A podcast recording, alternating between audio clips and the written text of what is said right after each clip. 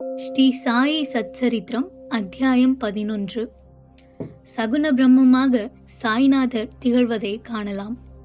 கடவுளுக்கு அல்லது பிரம்மத்திற்கு இரண்டு விதமான வழிபாடுகள் உண்டு. ஒன்று அவதரிக்காத நிர்குண வழிபாடு. மற்றொன்று அவதரித்த சகுன வழிபாடு. இரண்டும் ஒரே பிரம்மத்தை குறித்தாலும் நிர்குணம் உருவமற்றது. சகுனம் உருவம் உள்ளது. சிலர் முன்னதையும் சிலர் பின்னதையும் வழிபடுவதை விரும்புகிறார்கள். கீதையில் கூறியதை போன்று சகுன பிரம்ம வழிபாடு எளிதானதும் ஆரம்ப காலத்திற்கு உகந்ததுமாகும். மனிதனுக்கு உருவம் இருப்பதை போன்று உருவத்துடன் கூடிய கடவுளை வழிபடுவது அவனுக்கு இயற்கையானதும் எளிதும் ஆகிறது. சகுன பிரம்மத்தை சில குறிப்பிட்ட காலக்கூறு வரை வணங்கினால் ஒழிய நமது அன்பும் பக்தியும் அபிவிருப்தியுறாது நாம் முன்னேறும் போது அது நம்மை நிர்குண பிரம்மத்தை வழிபட இட்டுச் செல்கிறது. எனவே நாம் சகுன வழிபாட்டுடன் ஆரம்பிப்போமாக. பற்றின்மையும் அவதாரமும் முழு மனதார்ந்த தமது அடியவர்களின் உறைவிடமுமான ஸ்ரீ சாயியை இத்தருணத்தில் நினைவு கூர்வோமாக. அவர் மொழிகளில் நமக்குள்ள நம்பிக்கையே ஆசனமாகும். நமது சங்கல்பமாவது பூஜையை ஆரம்பிக்கும் போது சொல்லும் தெளிந்த தீர்மானம். நமது ஆசைகள் அனைத்தையும் உதறி தள்ளுதலாகும். சிலர் சாயி ஒரு பாகவத பக்தர் அதாவது கடவுளின் அடியவர் என்று கூறுகின்றனர். மற்றும் சிலர் மகாபாகவத் அதாவது பெரும் அடியவர் என்றும் பகர்கின்றனர். ஆனால் நமக்கு அவர் கடவுளின் அவதாரம் ஆவார் அவர் எல்லையற்ற அளவு மன்னிப்பவராகவும் கோபமற்றவராகவும் நேர்மையாளராகவும் மென்மையாளராகவும் சகிப்புத்தன்மை உடையவராகவும் உவமை கூற முடியாத அளவு திருப்தி உடையவராகவும் இருந்தார். அவர் உருவமுள்ளவராக தோன்றினாலும் உண்மையில் உருவம் அற்றவராகவும் உணர்ச்சி வேகமற்றவராகவும் பற்றற்றவராகவும் அந்தரங்கமாய் சுதந்திரமாகவும் இருந்தார். கங்கை நதி தான் கடலுக்கு செல்லும் வழியில் உஷ்ணத்தால் பாதிக்கப்பட்ட ஜீவராசிகளுக்கு குளிர்ச்சி அளித்து புது கிளர்ச்சியூட்டி பயிர்களுக்கும் மரங்களுக்கும் உயிரை அளித்து பலரின் தாகத்தை தணிக்கிறது.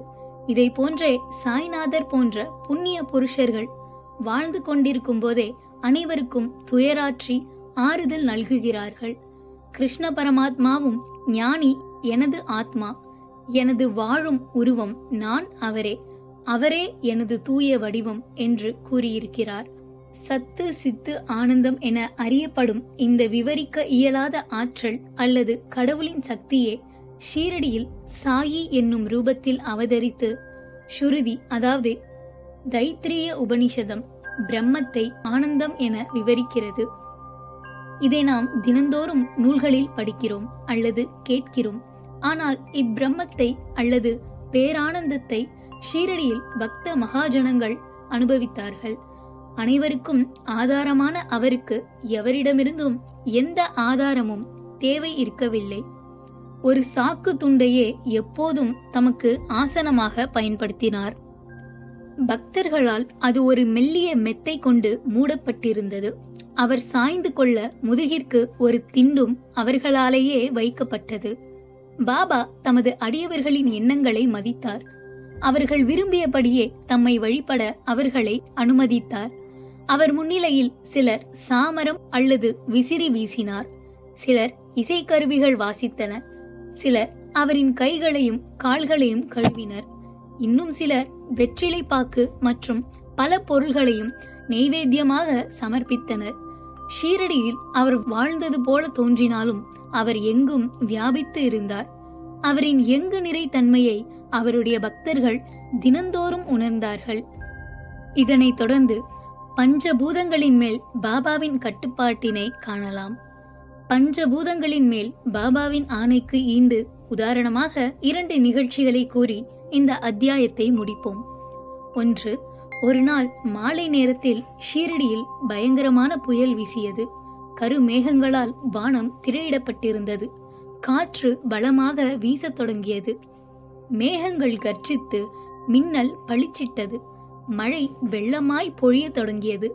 சிறிது நேரத்தில் அவ்விடம் முழுவதும் வெள்ளக்காடாகியது. ஷீரடியில் இருந்த சர்வ ஜந்துக்களும் பறவைகளும் மிருகங்களும் மனிதர்களும் பயங்கர அச்சம் கொண்டு மசூதியில் தஞ்சமடைந்தனர். ஷீரடியில் பல கிராம தேவதைகள் இருக்கின்றன. ஆனால் அவைகளில் எவையும் அவர்களின் உதவிக்கு இணங்கவில்லை. உதவிக்கு வரவில்லை.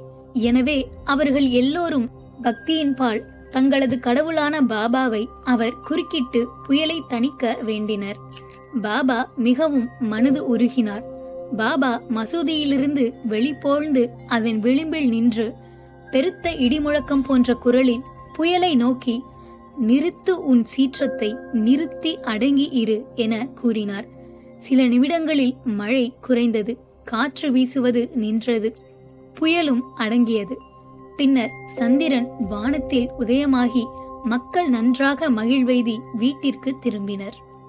மற்றொரு சந்தர்ப்பத்தில் மத்தியான நேரத்தில் மசூதியில் துணியில் உள்ள நெருப்பு பிரகாசமாக எரிய தொடங்கியது.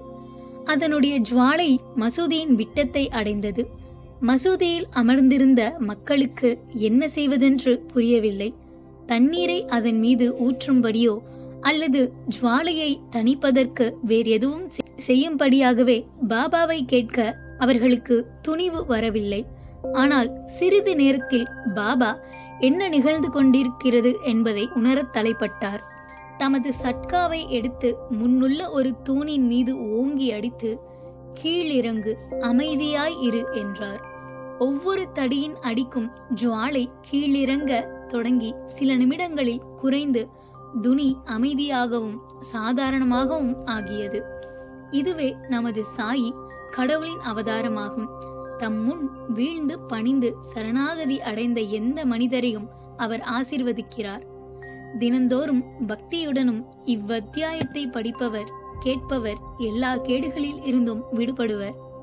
இது மட்டுமன்று எப்போதும் சாயியின் மேல் பக்தியுடையவராகவும் அன்புடையவராகவும் இருந்து வெகு விரைவில் கடவுள் காட்சியை பெறுவார். எல்லா ஆசைகளும் நிறைவேறி முடிவில் அவாவற்றவராக உயர்நிலை எய்துவார்.